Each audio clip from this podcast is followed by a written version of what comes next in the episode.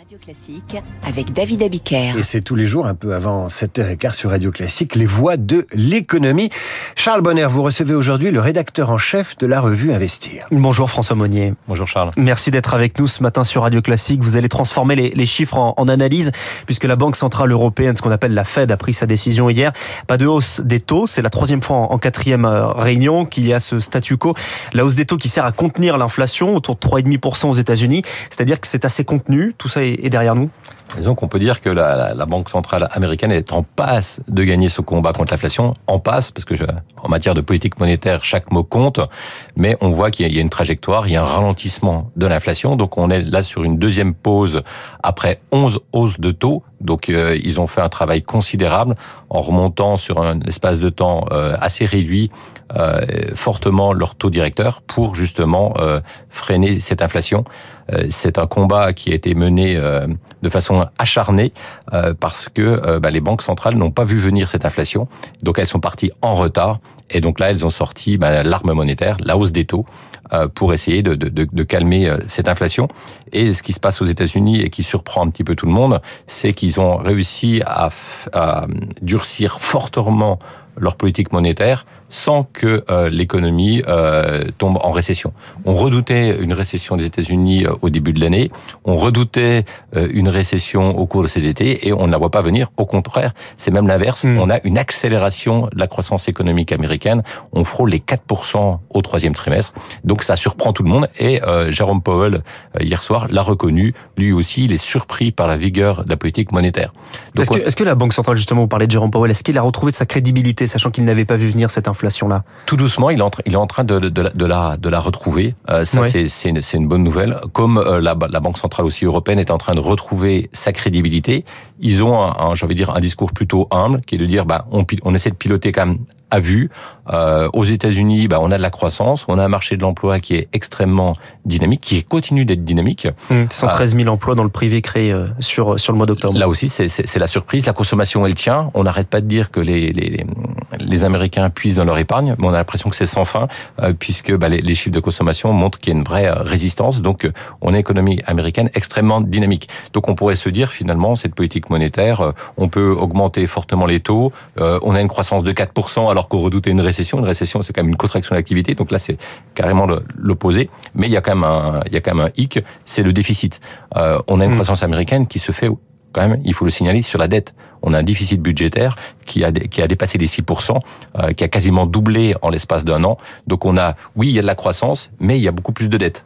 Et euh, on a le sentiment que le, un des sujets de 2024, euh, ça va être plus la dette que l'inflation, parce que cette dette, ben, elle coûte de plus en plus cher, puisque maintenant vous avez des taux d'intérêt, le taux à 10 ans américain qui frôle les 5%. Donc euh, on n'est plus du tout mmh. dans l'univers des, des, taux zéro, des taux légèrement positifs. Maintenant, euh, avoir de la dette, ça coûte mmh. très très cher. Et il s'est légèrement replié hein, hier à 4, 4, 85%. Il était presque à 5% euh, la veille. Voilà, et il s'est replié pas tant par le discours de, de Jérôme Powell, mais par celui euh, de Janet Yellen. Janet Yellen, c'est euh, c'est l'ancienne patronne de, de, la Fed. Maintenant, elle, elle, dirige le Trésor américain mm. et elle a annoncé au marché euh, plutôt une bonne nouvelle, c'est que les États-Unis la semaine prochaine allaient emprunter moins d'argent.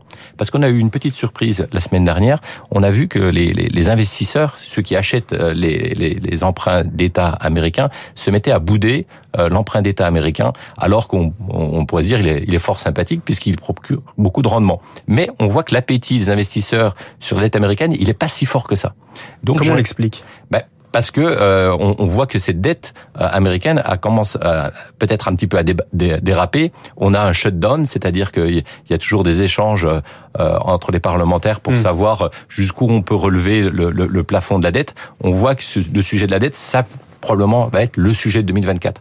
Et donc là, Jeannette Yellen, qui, qui connaît très très bien le, le, la, la, la, psychologie des, des, marchés financiers, puisqu'elle était ancienne patronne de la, de la, de la, de la Fed, eh bien, elle a donné un, un, un signal qui est de dire, bah, nous, la semaine prochaine, on va pas emprunter 114 milliards comme vous attendez, on va plutôt emprunter 112 milliards. Donc, c'est l'épaisseur du trait. Mais ça, c'est un signal qui a permis de justement de, de calmer euh, la, la, hausse des taux en disant, bah, oui, l'économie américaine euh, et, et le, le, gouvernement et le Trésor ont conscient euh, que finalement, bah, la, la, dette, il faut pas non plus la laisser trop déraper. Donc, ils sont en train de faire attention quand même à Mm. l'évolution de cette dette. Donc, euh, ils vont emprunter sur du 3 ans, du 10 ans, du 30 ans à 112 milliards au lieu d'emprunter 114. Donc, c'est pas grand-chose, mais c'est un signal qui a même, permis de, de, de, de réduire un peu le stress Oui. sur les taux. Et ce sera l'objet des discussions d'ailleurs au Congrès avec la nomination d'un speaker. Donc désormais, le gouvernement peut discuter avec les républicains, avec l'opposition. Donc finalement, cette situation-là n'est pas si éloignée de la nôtre. On a l'habitude de dire que les États-Unis sont un petit peu euh, en avance sur nous.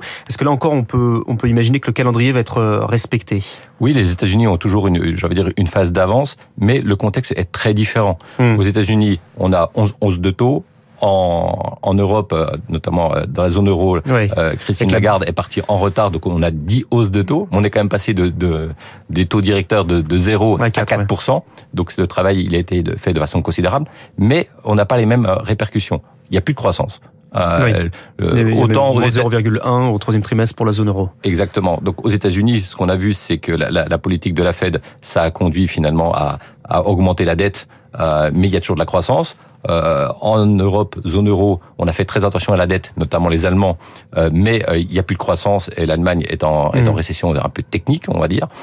Donc, donc on voit que l'approche est un, un petit peu différente. La situation, j'ai envie de dire, est quand même plus complexe en zone euro parce que il y a les coûts de l'énergie. Mm. Et Les États-Unis sont moins dépendants des coûts de l'énergie que Voilà. nous. les États-Unis sont autosuffisants en matière Mm. énergétique. Et nous, et notamment l'Allemagne, a fait un pari en disant que bah, l'énergie viendrait euh, uniquement des États-Unis, euh, de, Russie, sur le gaz, sur le pétrole. Et donc, il faut repenser la chaîne d'approvisionnement. Et ça, ça demande un petit peu de temps. Et ça, c'est ça qui euh, qui fait euh, qui fait que ben, l'Europe est, et notamment la zone euro est dans une situation un peu plus difficile que les États-Unis. Sur la question de l'énergie, euh, depuis le 7 janvier, l'attaque du Hamas, on- craint que cette guerre ait un impact économique sur le monde, notamment sur les prix du, du pétrole. Euh, Il y a une crainte derrière qui est rationnelle ou qui est exagérée? Non, c'est- sûr que ça, ça, ça rend l'équation et en tout cas la, la prévision des cours de l'énergie plus difficile, euh, alors que c'était déjà extrêmement compliqué. Et surtout, ce qu'on ce qu'on on, a- on voit, c'est que les, les économistes sont aujourd'hui un petit peu perdus. Ils sont perdus parce que euh, le monde euh, a considérablement changé. On, nous, on a une approche plutôt occidentale qui est de dire les hommes politiques euh, sont obligés de, de, de, de faire attention à l'évolution économique, à l'emploi, euh, à la croissance. Mm. Et là, on a de plus en plus de, de leaders euh, politiques dont euh, l'économie n'est pas le, le- le centre de leurs préoccupations. La- L'attaque de la Russie sur sur l'Ukraine ne répond pas à une, une Un impératif volonté économique, ouais. économique. Mm. C'est politique. Et ça, ça, ça perturbe les économistes. La Chine, la gestion du Covid et de l'après-Covid, c'est uniquement euh, sous le, le- le prisme politique et non pas économique. Et ça, ça, ça perturbe tout à fait les, les prévisions des économistes, ce qui fait que bah, finalement, euh, on va rentrer dans 2024 avec une visibilité qui est relativement faible. On est rassuré parce qu'on a des, on a des, des gages de, de garantie sur l'inflation qui se dégonfle tout doucement, mais on rentre en 2024 Ouais. avec des États qui ont un peu trop de dettes et une dette qui va coûter très cher puisque les taux sont élevés. D'autant que les deux conflits sont très différents puisque euh, sur la question de l'Ukraine, ce sont les Occidentaux qui ont décidé de sanctionner, donc de se priver de l'énergie russe. Là, c'est pour être les pays producteurs par solidarité avec la Palestine et la Cisjordanie euh, occupée, qui pourraient, eux, décider de, de, de limiter euh, la production et donc de faire grimper les prix. Donc c'est difficile à anticiper. C'est difficile à anticiper, mais la conséquence est la même. C'est-à-dire que euh, Oui. dans les deux cas, euh, Le on aboutirait à une hausse des prix de l'énergie. Mais là, aujourd'hui, les, les prix de l'énergie ne flambent pas parce qu'on a quand même une économie qui ralentit. Mm. Et ça ralentit quand même de façon euh, significative en Europe. Et on pense que la croissance qu'on a observée euh, au troisième trimestre de près de 4% aux États-Unis n'est pas durable.